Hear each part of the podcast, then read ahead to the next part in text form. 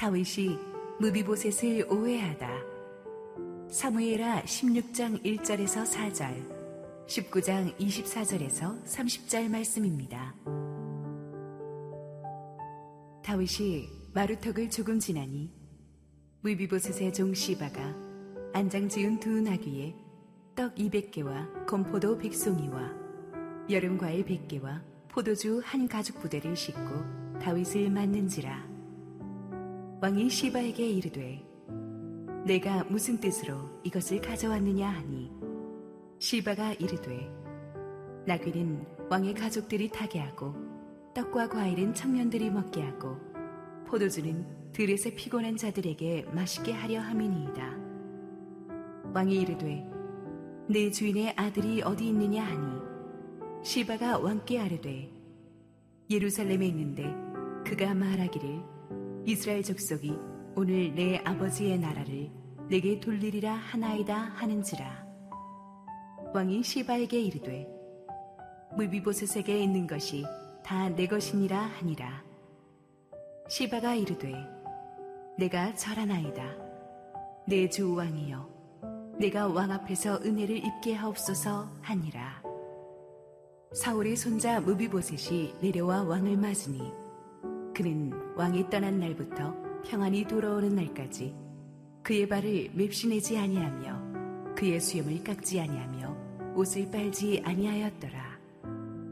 예루살렘에서 와서 왕을 맞을 때에 왕이 그에게 물어 이르되 무비보셋이여 내가 어찌하여 나와 함께 가지 아니하였더냐 하니 대답하되 내 주 왕이여 왕의 종인 나는 다리를 절므로 내 나귀의 안장을 지워 그 위에 타고 왕과 함께 가려 하였더니 내 종이 나를 속이고 종인 나를 내 주 왕께 모함하였나이다.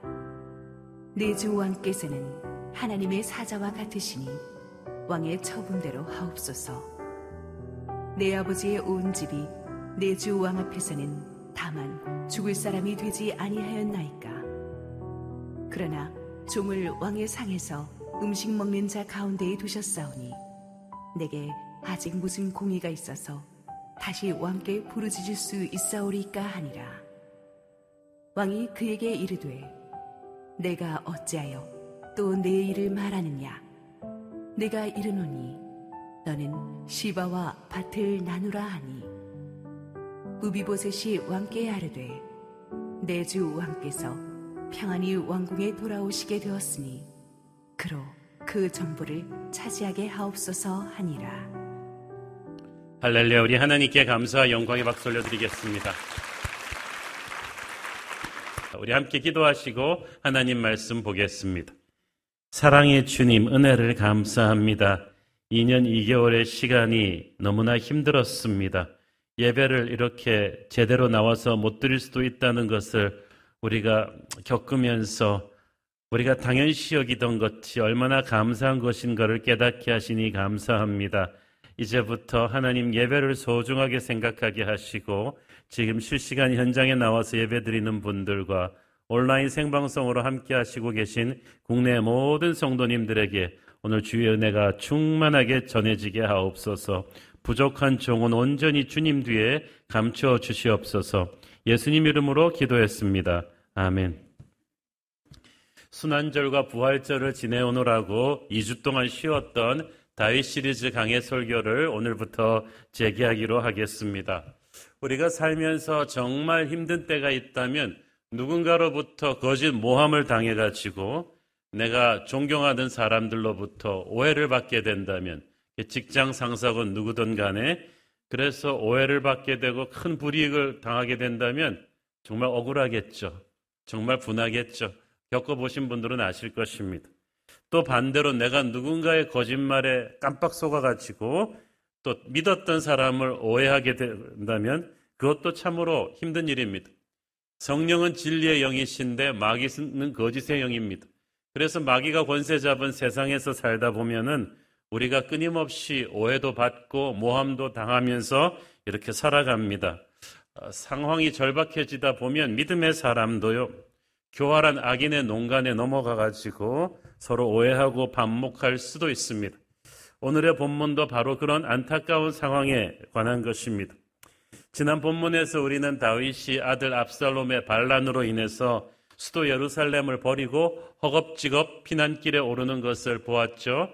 어, 정말 정신없이 도망쳤습니다. 예루살렘을 떠나서 이 감람산 길로 빠지는데 그때 본문에 보면은 다윗 일행이 얼마나 처참했었는지 화려한 의복도 다 벗어 던지고 머리를 풀고 맨발로 울면서 도망갔다고 했습니다.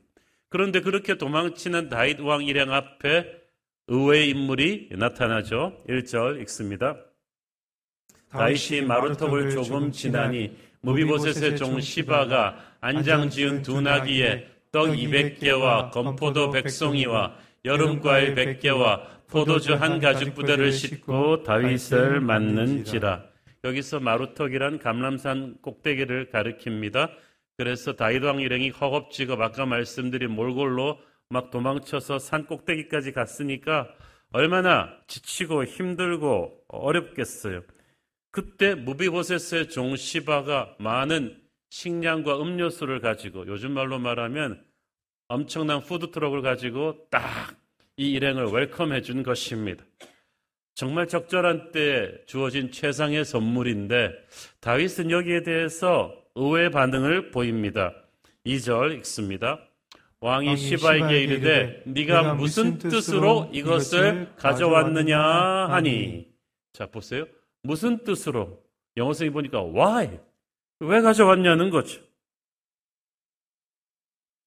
저는 왜 다윗이 이 말을 믿었는지에 대해서 우리가 조금 의구심이 가잖아요. 지금 다윗 일행이 얼마나 허기지고 지쳐 있습니까? 그래서 만약에 이 시바가 다윗이 평소에 신뢰하고 사랑하는 신하였다면 이런 말 묻지도 않았겠죠. 와, thank you, thank you, thank you. 너무 고맙다. 네가 우리를 살렸구나. 하면서 땡큐에 허그를 해줘야지 마땅한 상황인데 다윗은 오히려 이 고마운 시바에게 왜 가져왔느냐? 이것은 평소에 다윗과 시바의 관계가 뭔가 껄끄러웠다는 거죠.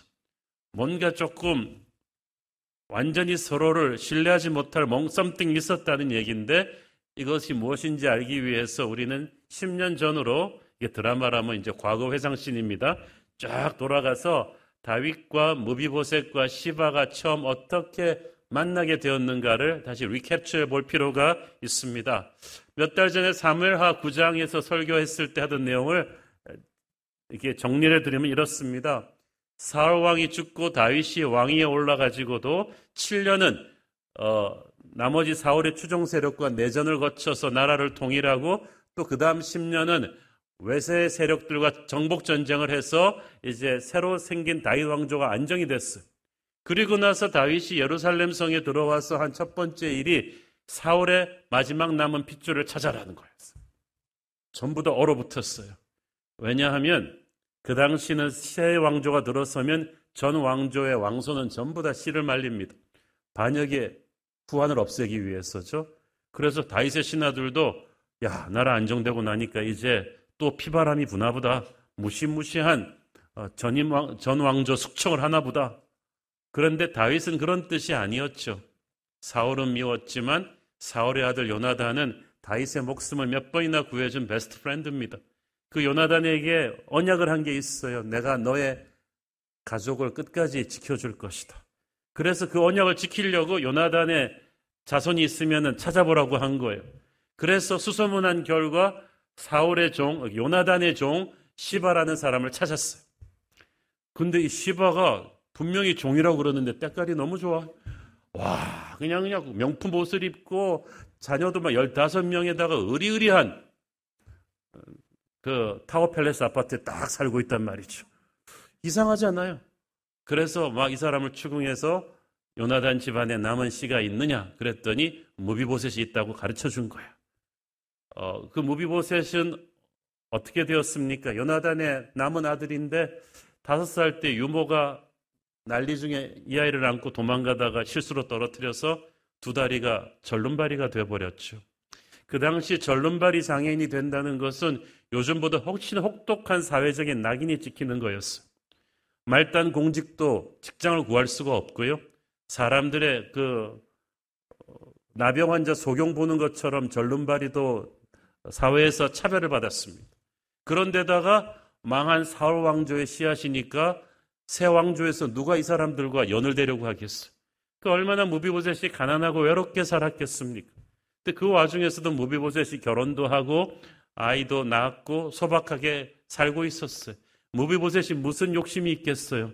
정체 드러나지 않고 조용히 그렇게 살아가는 것이었는데 아, 시바 때문에 정체가 드러났어요. 다윗의 군사들이 와서 탁 왕성으로 데려가니까 무비보셋은 간이 엄청 착했겠죠. 아 그렇구나 드디어 올 게 왔구나.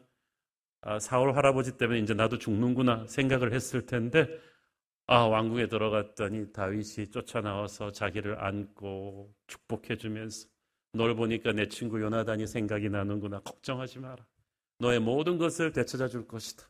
사울의 재산이 다 너의 것이 될 것이다. 그뿐 아니라 너는 왕궁에 들어와 살아라. 내가 매일 나의 테이블에서 너와 함께 밥을 먹을 것이다. 여러분, 대통령이랑 매일 식사하는 사람을 누가 함부로 대하겠습니까? 그거 하나로 막 무비보셋의 모든 것은 쫙 해결이 된 거예요. 그뿐이 아닙니다. 이 무비보셋의 행방을 알려준 시바를 불러가지고 다윗이 그때 딱 감잡았죠. 무비보셋은 이렇게 비참하게 사는데 종인 얘는 왜 이렇게 의리의리하게 산 거예요? 이 사람이 교활해가지고 사울 왕조 망하는 동안에 재산을 착복해 가지고 자기는 호의호식하면서 이 가엾은 무비보셋은 팽개쳤던 거예요. 어, 제가 다윗 같으면 이 무비보셋이 아니, 이 시바에게 벌을 줬을 텐데 오히려 그 모든 것을 일소할 테니까 너 다시 무비보셋의 종의 신분으로 돌아가서 이 많은 재산을 관리하며 무비보셋을 섬기라고 말한 거예요. 왜냐하면 무비보셋이 사람이 순수하고 착하긴 하지만 세상을 너무 몰라가지고 이 엄청난 사울 왕의 재산을 관리할 수가 없잖아요. 그래서 다윗이 시바한테 그 일을 시키고 너한테 잘해 주인집 도련님 잘 모셔 그렇게 해서 딱 종의 신분으로 박아준 거죠. 그렇게 무비보셋에게는 은혜를 주고 시바는 다시 종의 신분으로 딱 돌려놓고 그래서 무비보셋은 너무나 감사하게 다윗의 은총을 입으며 꿈 같은 세월을 살았어요. 그리고 10년이 흘러서 오늘이 됐는데 압살롬의 반역이 터진 거예요. 그리고 이제 다윗은 이제 목숨이 경각에 달해서 도망가고 있었는데 어쨌든 10년 전 일이었지만 다윗은 이 시바가 사울 집안의 종인데 굉장히 교활하게 주인의 재산을 착복했고 한때 무비보셋을 방치했다는 걸 알고 있었어요. 인상이 좋지가 않아요. 그런데 그런 시바가 이렇게 막 압살롬의 반역을 당해가지고 도망가는 자기 앞에 딱 나타나고 갑자기 막 식량도 바치고 음료수도 바치고 그러니까 의심이 덜컥 든 거예요. 갑자기 나쁜 애가 착한 일을 하니까 의심이 덜컥 들어. 너 이거 왜 갖고 왔냐는 거죠. 물어본 거. 어떤 의도가 있느냐? 시바가 아, 이거는 뭐 왕의 가족들 탓이라고 나기도 갖고 왔고 떡과 과일은 왕의 청년들, 신하들 요기하시라고 갖고 왔고요. 포도주는 광야의 지친 자들을 위해서 가져왔어. 뻔한 소리를 막 해요. 그 무슨 뜻이겠어요? 저는 아무 의도 없습니다. 저는 순수합니다. 더 의심스러워요. 어, 나쁜 사람이 갑자기 저는 착한 사람이에요. 그렇게 말하니까 더 의심스럽지 않나요? 시바는 정말 교활한 인물이지만 판세를 읽는 눈 하나는 기가 막힌 사람입니다. 그때 전부 다 압살롬 편에 붙었잖아요. 반란군 편에 붙었는데 시바마는 가만히 주사나를 퉁겨보니까 다윗이 반드시 반전할 것 같아요. 반드시 반란군을 진압할 것 같단 말이죠. 그러면 다윗이 궁핍할 때 도와주면 나중에 자기는 수은 공신이 되겠다. 그러면 나는 이 인생 역전할 수 있는 계기가 되겠다는 생각을 하고 나름대로 시바는 다윗한테 배팅을 한 것입니다. 근데 다윗이 계속 의심스러워요. 3절 읽습니다. 3절 왕이 이르되 네 주인의 아들이 어디 있느냐 하니 시바가 왕께 아뢰되 예루살렘에 있는데 그가 말하기를 이스라엘 족속이 오늘 내 아버지의 나라를 내게 돌리리라 하나이다 하는지라 네 주인의 아들 즉 요나단 요나단의 아들 무비보셋, 너는 종이다. 그 주인이 어디에 있느냐고 물은 거예요. 그 말인 즉슨 혹시 그 무비보셋이 보낸 것이냐? 그게 다윗의 희망사항이죠. 자기 핏줄 압살롬한테 반역당한 배신감이 큰 만큼 자기가 아들같이 키운 무비보셋이 힘들 때 이렇게 식량을 보냈다면 얼마나 뿌듯하겠어요. 그런데 시바가 무비보셋 이야기 물어보니까 기다렸다는 듯이 무비보셋을 모함을 합니다. 참 교활한 인물이에요. 자기가 먼저 무비보셋 이야기 꺼냈다면 모함이 됐을 텐데 다윗이 물어봤기 때문에 이제 자기가 대답을 한 거잖아요. 시바가 말합니다. 아, 우리 주인 무비보셋은 그냥 예루살렘에 계시겠답니다. 그 말은 반란군 편에 서겠다는 뜻이죠. 거기다 한술 더 떠서 아, 우리 주인이 말하기를요. 이스라엘 사람들이 반란군이 이번 기회에 우리 주인의 아버지 요나단의 나라를 우리 주인에게 다시 되돌려 줄 것을 기대하고 계십니다. 와, 이건 무슨 청천벽력 같은 소리입니까? 무서운 모함이죠. 비록 사울 왕조가 무너진 지 20년 가까이 되었지만 아직도 베냐민 지파를 중심으로 다윗에게 불만을 가진 사울 왕조 복원을 꿈꾸는 그 저항 세력들이 많다는 것을 다윗은 알고 있었어요. 만약 그런 불손한 세력이 이 압살롬의 반역이라는 이 엄청난 호재를 이용해서 무비보셋을 구심점으로 세우고 반란군과 힘을 합친다면 이거는 최악의 시나리오입니다. 지금 시바는 다윗이 가장 두려워하던 영린을 건드려 버린 거예요. 무엇보다 이 무비보셋이 돌아섰다는 것은 다윗에게는 너무나 큰 아픔입니다. 모두가 꺼려하는 사울의 핏줄이고 절름발이고 그런데도 자기가 이거 다 덮어버리고 아들처럼 끌어안고 10년 동안 사랑을 주었는데 자기 인생 가장 힘든 시간에 등을 돌리고 반란군 편에 붙었다. 다윗은 너무너무 배신감을 느꼈고 너무나 화가 납니다. 얼마나 화가 났던지 평상 평정심을 잃은 것 같아요. 다윗이 어떻게 합니까? 4절 읽습니다. 왕이 시바에게 이르되 모비보셋에게 있는 것이 다 네 것이니라 하니라. 시바가 이르되 내가 절하나이다. 내 주 왕이여 내가 왕 앞에서 은혜를 입게 하옵소서 하니라. 와 엄청난 결정을 다윗이 내려버립니다. 모비보셋에게 주었던 모든 것, 사울 왕의 모든 영지와 재산을 다 뺏어서 이제 시바에게 준 거예요. 그것은 무비보셋은 가지고 있던 모든 부와 명예를 다 잃고 거리로 쫓겨난다는 뜻이죠. 다윗이 무비보셋에게 느낀 배신감이 얼마나 컸는지를 우리가 알 수가 있고 모든 게 시바가 의도한 대로 되었어요. 그렇지만 시바의 말은 얼마 안 돼서 거짓말임이 드러나게 되죠. 이 시바가 지난 10년 동안에 왕명에 의해서 숨 콕 죽이고 무비보셋을 섬기며 살아왔지만 이옛 습성을 버리지 못했어요. 언젠가 기회만 오면 자기가 다시 이 판을 뒤엎고 어, 큰 권세를 주겠다는 생각을 하고 있었나 봐요. 그래서 압살롬의 반란이라는 이 국가적인 위기를 이용해서 주인을 모함하고 주인의 재산을 차지했습니다. 이 시바 같은 사악한 자들이 참 세상 살다 보면 우리 주변에 많습니다. 이웃의 고난을 악용해가지고 자기의 야욕을 달성해 버리죠. 계시록 12장 10절에 보면 마귀는 형제를 참소하는 자다라고 했습니다. 시바가 바로 마귀 같은 사람이에요. 여러분, 성경에는 절대로 두루다니며 형제를 험담하지 말라고 했어요. 사람 없는 데서 남을 비방하지 말라고 했어요. 그것은 자기를 망치고 우정을 깨뜨리고 교회를 무너뜨리고 사회를 병들게 하는 무서운 사탄의 술책이라고 했습니다. 성령은 진리의 영이십니다. 여러분은 어떤 경우에도 없는 데서 남을 비방하고 험담하고 형제를 모함해서는 안 됩니다. 하나님께서 그런 사람을 반드시 심판하실 거예요. 사실 다윗이 이렇게 시바에게 속아 넘어간 것은 사실 알면서도 당한 거예요. 이미 다윗은 옛날부터 시바가 어떤 사람인지 알고 있었기 때문에 처음에는 경계를 했잖아요. 그런데 다윗이 몇 번씩 경계했는데도 시바한테 넘어갔어요. 왜냐하면 지금 시바가 한 말의 진위를 가릴 수 있는 유일한 정보는 시바 자신의 말뿐이에요. 그러므로 사실 정상적으로 이 일을 처리하려면 일단 시바가 가져온 푸드트럭은 고맙게 받고 그리고 나서 그 주인 무비보셋에 대해서 한 말이 사실인지 아닌지는 나중에 진위를 가려봐도 될 일이었죠. 그렇게 미뤄도 될 일을 왜 다윗이 그 자리에서 그렇게 경솔한 결정을 해버렸을까? 어떻게 시바의 말에 그렇게 쉽게 속아 넘어갔을까요? 사실 조금만 냉정하게 생각해 봐도 이 시바의 모함은 말이 되질 않아요. 어떻게 무비보셋 같은 사람이 이 기회를 이용해서 왕권을 꿈꿀 수 있겠어요?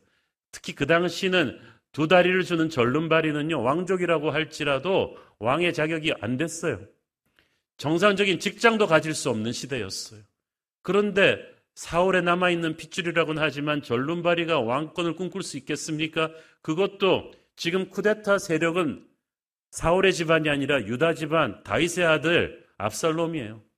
압살롬이 얼마나 치밀하고 무서운 인물인지 우리가 알지 않습니까? 지난 4년 동안 이스라엘 지파들을 치밀하게 포섭해가지고 아주 엄청난 반란을 성공시킨 사람인데 그 고생에서 아버지한테 권력을 찬탈한 압살롬이 그거를 사울의 전룸발이 손자 무비보셋에게 왕자를 갖다 바친다? 그럴 리가 없잖아요. 오히려 압살롬 성격에 전 왕조의 화근이 될 무비보셋 같은 사람은 죽였을 거예요. 상식적으로 이게 있을 수가 없는 일인데 다윗이 시바에게 속아 넘어가서 이런 경솔한 결정을 어떻게 할 수가 있는가? 우리가 이것을 이해하기 위해서는 다윗이 지금 몸과 마음이 정상 컨디션이 아니라는 것을 이해를 해줘야 됩니다. 다윗이 지금 나이 60이에요. 아들 압살롬의 반역으로 인해서 받은 쇼크가 큽니다. 하루아침에 예루살렘을 내어주고 식량이나 음료수나 변변히 차려입지도 못하고 맨발로 뛰어서 백성들과 함께 산을 넘어서 우리로 치면 막 청계산을 넘어서 잘 먹지도 못하고 밤새 달렸어요. 그리고 모든 사람을 의심해야 돼요. 지금 어느 놈이 반란군이고 어느 사람이 충신인지 구별을 할 수가 없으니까 다윗은 지금 눈에 핏대가 서 있는 거예요. 아주 상태가 안 좋아요. 원래 우리가 아는 것은 완벽하지 않고 부분적입니다. 인간관계가 얼마나 참 깨어지기 쉬운 것입니까? 조금만 잘못하면 오해할 수 있고요. 오해하면 어, 10년 우정도 한순간에 적으로 바뀔 수가 있습니다. 그런데 다윗처럼 이렇게 지치고 힘든 상황에서는 귀가 얇아져 가지고요. 모든 게 의심스럽고 모든 게 부정적으로 보이게 돼 있는데 누가 한마디만 툭 치면은 흔들리지 않겠습니까? 여러분 같으면 어떻겠습니까? 그러면 막 감정을 폭발시키고 잘못된 칼을 휘두르게 되죠. 나중에 후회해도 소용없는 데미지를 만들 수 있습니다. 그래서 지금 다윗처럼 몸과 마음이 이렇게 지쳐 있을 때는 중요한 결정을 하면 안 돼요. 그런데 우리도 살아봐서 알지만 그게 그렇게 뜻대로 되나요? 중요한 결정을 안 해야 되는데 우리가 하잖아요. 특히 여러분 다윗의 입장에서 생각해 보세요. 물에 빠진 사람은요 지푸라기라도 잡습니다. 이토록 힘든 상황에서 베냐민 지파인 시바가 피난가는 자신을 돕기 위해서 식량과 음료수가 담긴 푸드트럭을 갖고 왔다. 고맙죠, 일단은. 뭐 찬밥, 더운밥 가릴 여유가 없잖아요. 전혀 기대하지 않던 시바의 의외의 친절에는 고마운 마음이 일었지만 반대로 너무 기대했던 무비보셋의 배신에는 또 화가 솟구치는 거죠. 딴 사람은 몰라도 무비보셋이 나한테 그러면 안 되지. 머리 검은 짐승은 거두는 게 아니라 그랬는데 그게 사실이구나. 내가 지한테 어떻게 했는데. 그래서 무비보셋에게 준 모든 것을 순식간에 몰수해버리는 정말 어, 파괴적인 결정을 해버린 거죠. 이것은 오래전 그의 아버지 요나단과 맺었던 언약도 깨버리는 것이었습니다. 일반 집안의 아버지가 내리는 결정도 파급 효과가 큰데 한 나라의 왕이 내리는 결정이 얼마나 어, 데미지가 컸겠어요. 근데 여러분 계속해서 이제 다윗의 그 심리 상태로 한번 들어가 보세요. 지금 막 반란군에게 쫓기고 있는 다윗에게는 무엇이 옳고 그르냐, 하나님의 뜻이냐, 아니냐를 생각할 여유가 없어. 누가 내 편이냐, 아니냐, 이게 지금 중요한 거야. 우리도 인생이 이렇게 코너에 몰리면요, 앞뒤 정황을 따질 겨를이 없이 네가 내 적이냐, 아니냐, 이게 중요해. 친구도 적으로 되는 막 순간이니까. 누구를 믿겠어요? 상대가 평소 어떤 사람이었는지는 중요하지 않아요. 지금 어떤가가 중요하죠.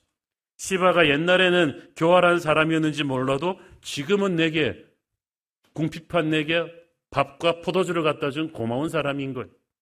반대로 무비보셋은 옛날에 내 베프의 아들이고 정말 순수하고 불쌍한 사람이었다고 해도 지금은 내게 등을 돌린 배신자란 말이에요. 지혜로웠던 다윗도 이성을 잃으니까 모든 게 흑백 논리. 지금 나한테 누가 잘해주는가? 그게 중요한 거죠. 또한 다윗은 이 사건을 주변 모든 사람들에게 주는 경고의 메시지로 썼을 것입니다. 봤지 다들 내가 그토록 아끼던 무비보셋도 반란군 편에 서면 국물도 없어. 모든 것을 빼앗아 버릴 수 있어. 그리고 그의 종에 불과했던 시바도 나를 도우면 나는 모든 것을 줄 수 있는 거야. 그러니까 너희들 처신 잘해라. 누구 편에 설 거야? 라는 아마 메시지를 다윗은 던지려 했는지 모릅니다. 그 말씀드렸듯이 선하고 인자하고 지혜로운 다윗이 지금 상태가 너무 안 좋아서 그래요. 몸과 마음이 지쳤어요. 극도로 예민해요.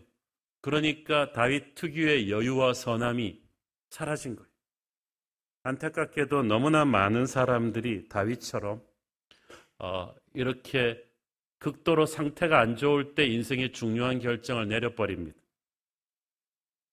야구 선수로 치면 최악의 컨디션에서 코리안 시리즈를 뛰는 셈이에요. 열의 아홉은 후회할 결정을 하죠. 직장을 때려쳐버리고 좋은 교회를 떠나버리고 결혼을 깨버리고 사랑하는 사람들에게 하지 말아야 될 말을 하고 맙니다.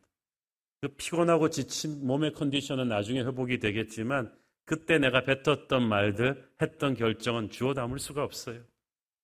여러분, 그렇기 때문에 다윗처럼 몸과 마음이 지쳐 있을 때는 중요한 결정을 하지 마십시오. 딱 하루라도 미루고 가서 자세히 주무세요. 잘 먹고 주무시고 숨을 쉬고 성경을 읽고 기도를 하고 쉼표를 찍어야 돼요. 그래서 성령께서 여러분을 캄다운 시키고 분별력 있는 결정을 할 수 있게 하셔야 되는데 여러분 그냥 막 결정할 거죠. 그러시면 안 된다는 거죠. 어, 저도 가끔씩 그런 실수를 해본 어, 기억이 나는데 어, 다윗이 지금 이렇게 했어. 자 그리고 이제 시간이 지납니다. 이제 사무엘 19장으로 24절 28절 오늘의 두 번째 본문에 가면 이때는 어떤 상황인가 하면 드디어 압살롬의 반란군을 다윗이 기적같이 대파하고 반란을 평정하고 이제 개선 장군으로 예루살렘으로 돌아오는 길이에요. 그 돌아오는 다윗 앞에 므비보셋이 참 타이밍 한참 늦어가지고 이제 막 나타나요. welcome 그러면서 이제 왔는데 24절에 보니까 그 몰골이 말이 아닙니다. 어, 다윗이 예루살렘을 떠난 뒤부터 슬픔에 잠긴 채로 어, 발도 씻지 않고 수염도 깎지 않고 발은 왜 안 씻었는지 모르겠는데 어, 옷도 그냥 빨아입지 않았습니다. 만약에 시바의 모함처럼 이 무비보셋이 다윗을 배신하고 반란군 편에 섰다면 이런 모습을 순간적으로 연출해낼 수가 없었겠죠. 어, 그래서 다윗도 대충 그 몰골을 보고 짐작은 했을 거예요. 그런데도 무비보셋에 대한 이 시바의 모함을 들었기 때문에 다윗은 마음이 안 풀렸어요. 그래서 보자마자 야, 너 내가 반란군을 쫓겨가던 그 궁핍한 때에는 콧배기도 안 보이더니 지금에야 나타나? 너 이런 기회주의자였어? 하고 탁 무비보셋을 압박합니다. 가엾은 무비보셋이 어, 화들짝 놀라면서 왕 앞에 무릎 꿇고 자기 자신을 해명하죠. 26절, 27절 읽습니다. 대답하되 내 주 왕이여 왕의 종인 나는 다리를 절무로 내 나귀의 안장을 지워 그 위에 타고 왕과 함께 가려 하였더니 내 종이 나를 속이고 종인 나를 내 주 왕께 모함하였나이다. 내 주 왕께서는 하나님의 사자와 같으시니 왕의 처분대로 하옵소서. 그러니까 이 무비보셋의 해명을 베이스로 해서 그 당시 상황을 추리해 보면 이렇습니다. 쫓겨가는 다윗을 돕기 위해서 이 무비보셋이 음식을 준비했겠죠. 근데 시바가 자기 비서실장이니까 시바한테 모든 준비를 하게 하고 이제 자기도 나귀를 타려 그러는데 아마 시바가 쫓아와서 그랬겠죠. 주인님은 지금 다리가 불편해서 나귀를 타도 스피드가 느립니다.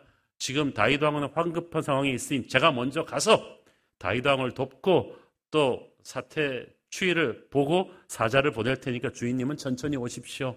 제가 다이도 함께 가서 잘 말씀드리겠습니다. 라고 얘기했겠죠? 그리고 나서는 바람과 함께 사라지고 돌아오지 않았습니다.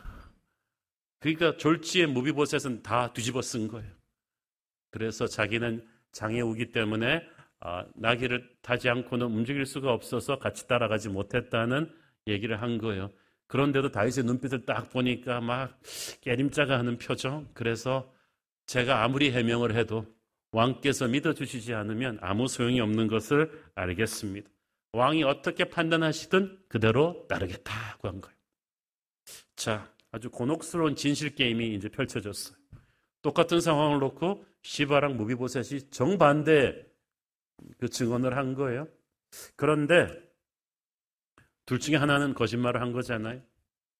다행스럽게도 반란을 평정하고 돌아오는 다윗은 처음에 도망갈 때보다 훨씬 마음의 여유를 찾고 있었어요. 우리가 앞으로 보게 되지만 압살롬의 반란을 진압하는 과정에서 다윗이 많은 시편을 씁니다.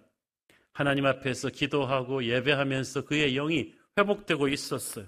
그리고 반란을 진압했기 때문에 이제 하나님이 자기와 함께한다는 확신이 있으니까 옛날의 다윗의 분별력과 평안함을 되찾은 거예요. 그는 무비보셋의 몰골을 보면서 그리고 그가 해명하는 걸 들으면서 퍼즐을 한 번씩 다시 꿰어 맞춰보기 시작했습니다. 그리고 깨달았어요. 아, 내가 경솔했구나. 시바에게 속아서 경솔한 결정을 했구나. 그렇다면 우리 생각에는 당장 모든 것을 되돌렸을 것 같은데 무비보셋한테 빼앗았던 재산을 100% 다시 돌려주고 시바를 크게 벌줬을 것 같은데 다윗은 의외의 판결을 해버립니다. 29절 읽습니다. 왕이 그에게 이르되 네가 어찌하여 또 네 일을 말하느냐 내가 이르노니 너는 시바와 밭을 나누라 하니 시바와 재산을 반반씩 나눠라. 시바도 옳고 너도 옳다 이거죠. 어, 여기는 몇 가지 이유가 있습니다. 첫째, 상황이 어찌됐든 다윗은 일단 왕으로서 한번 뱉은 말에 대한 책임을 져야 돼요.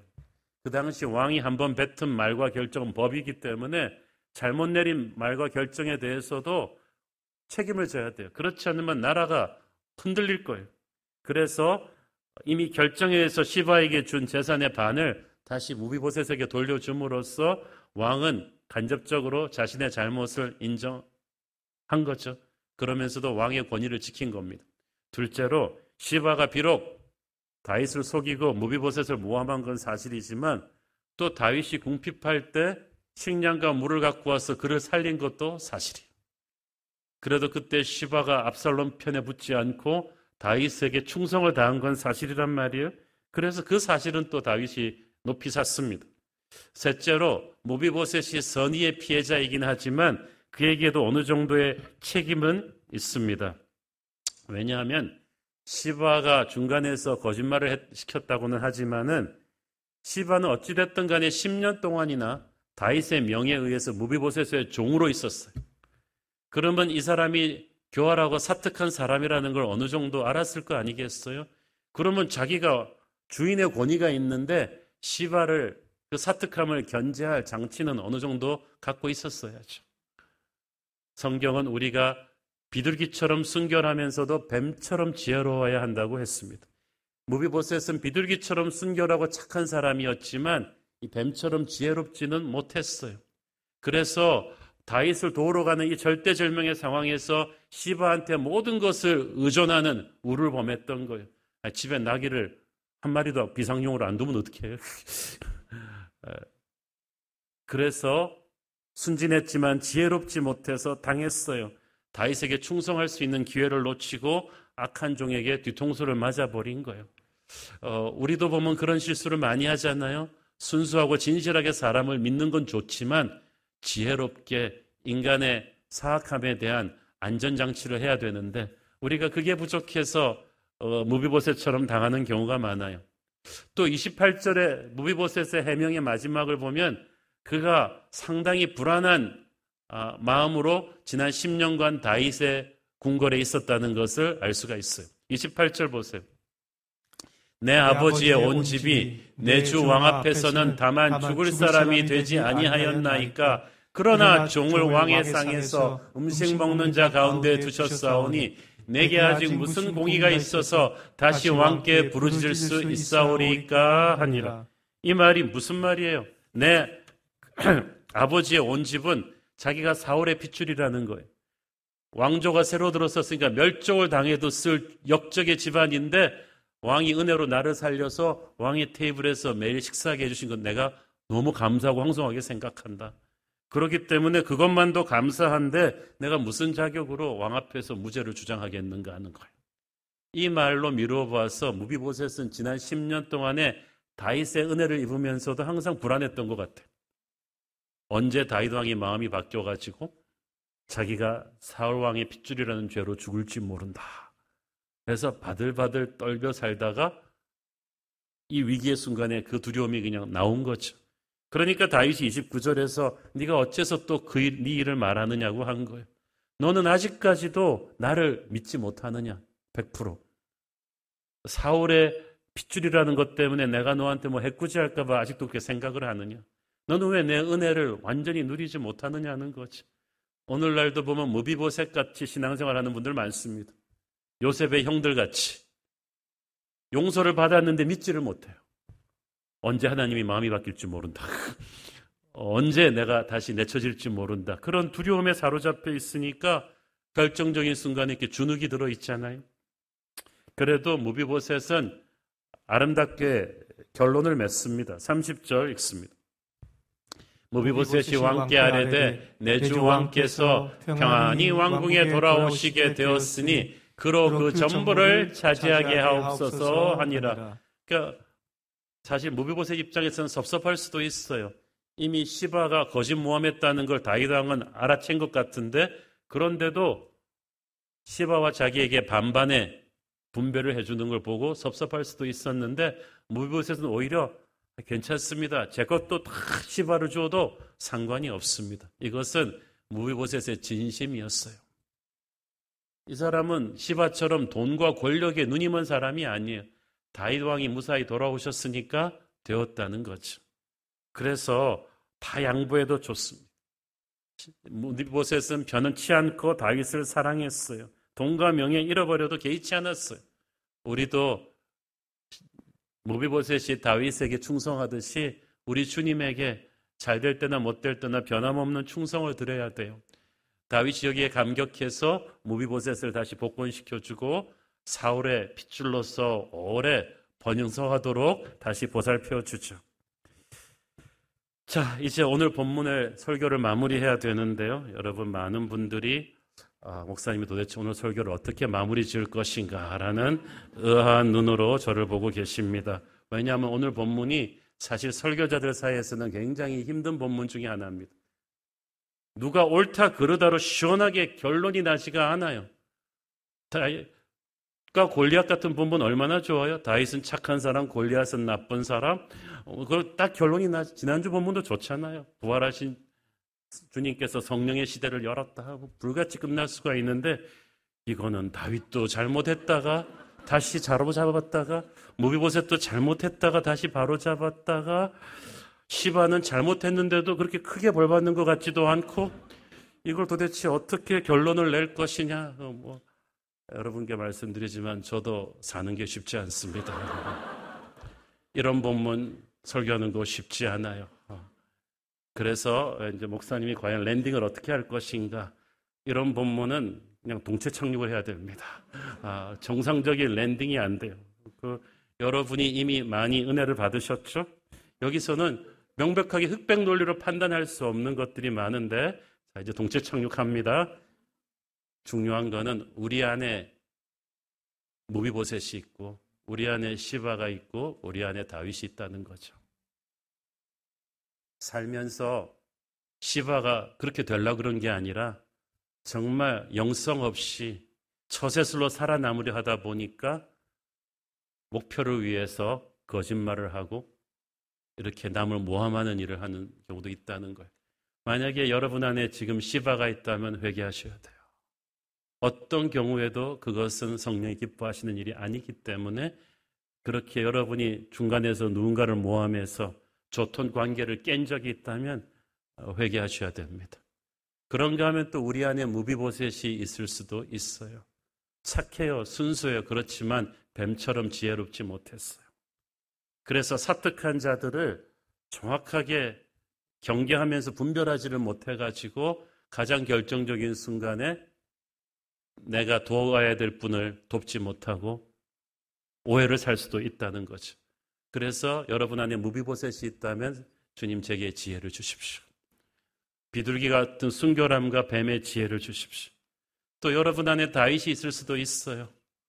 선하게 주님 믿으면 살았는데 환난을 겪다 보니까 몸과 마음이 지쳐가지고 그냥 너무 지쳐가지고 잘못된 결정을 해버려요.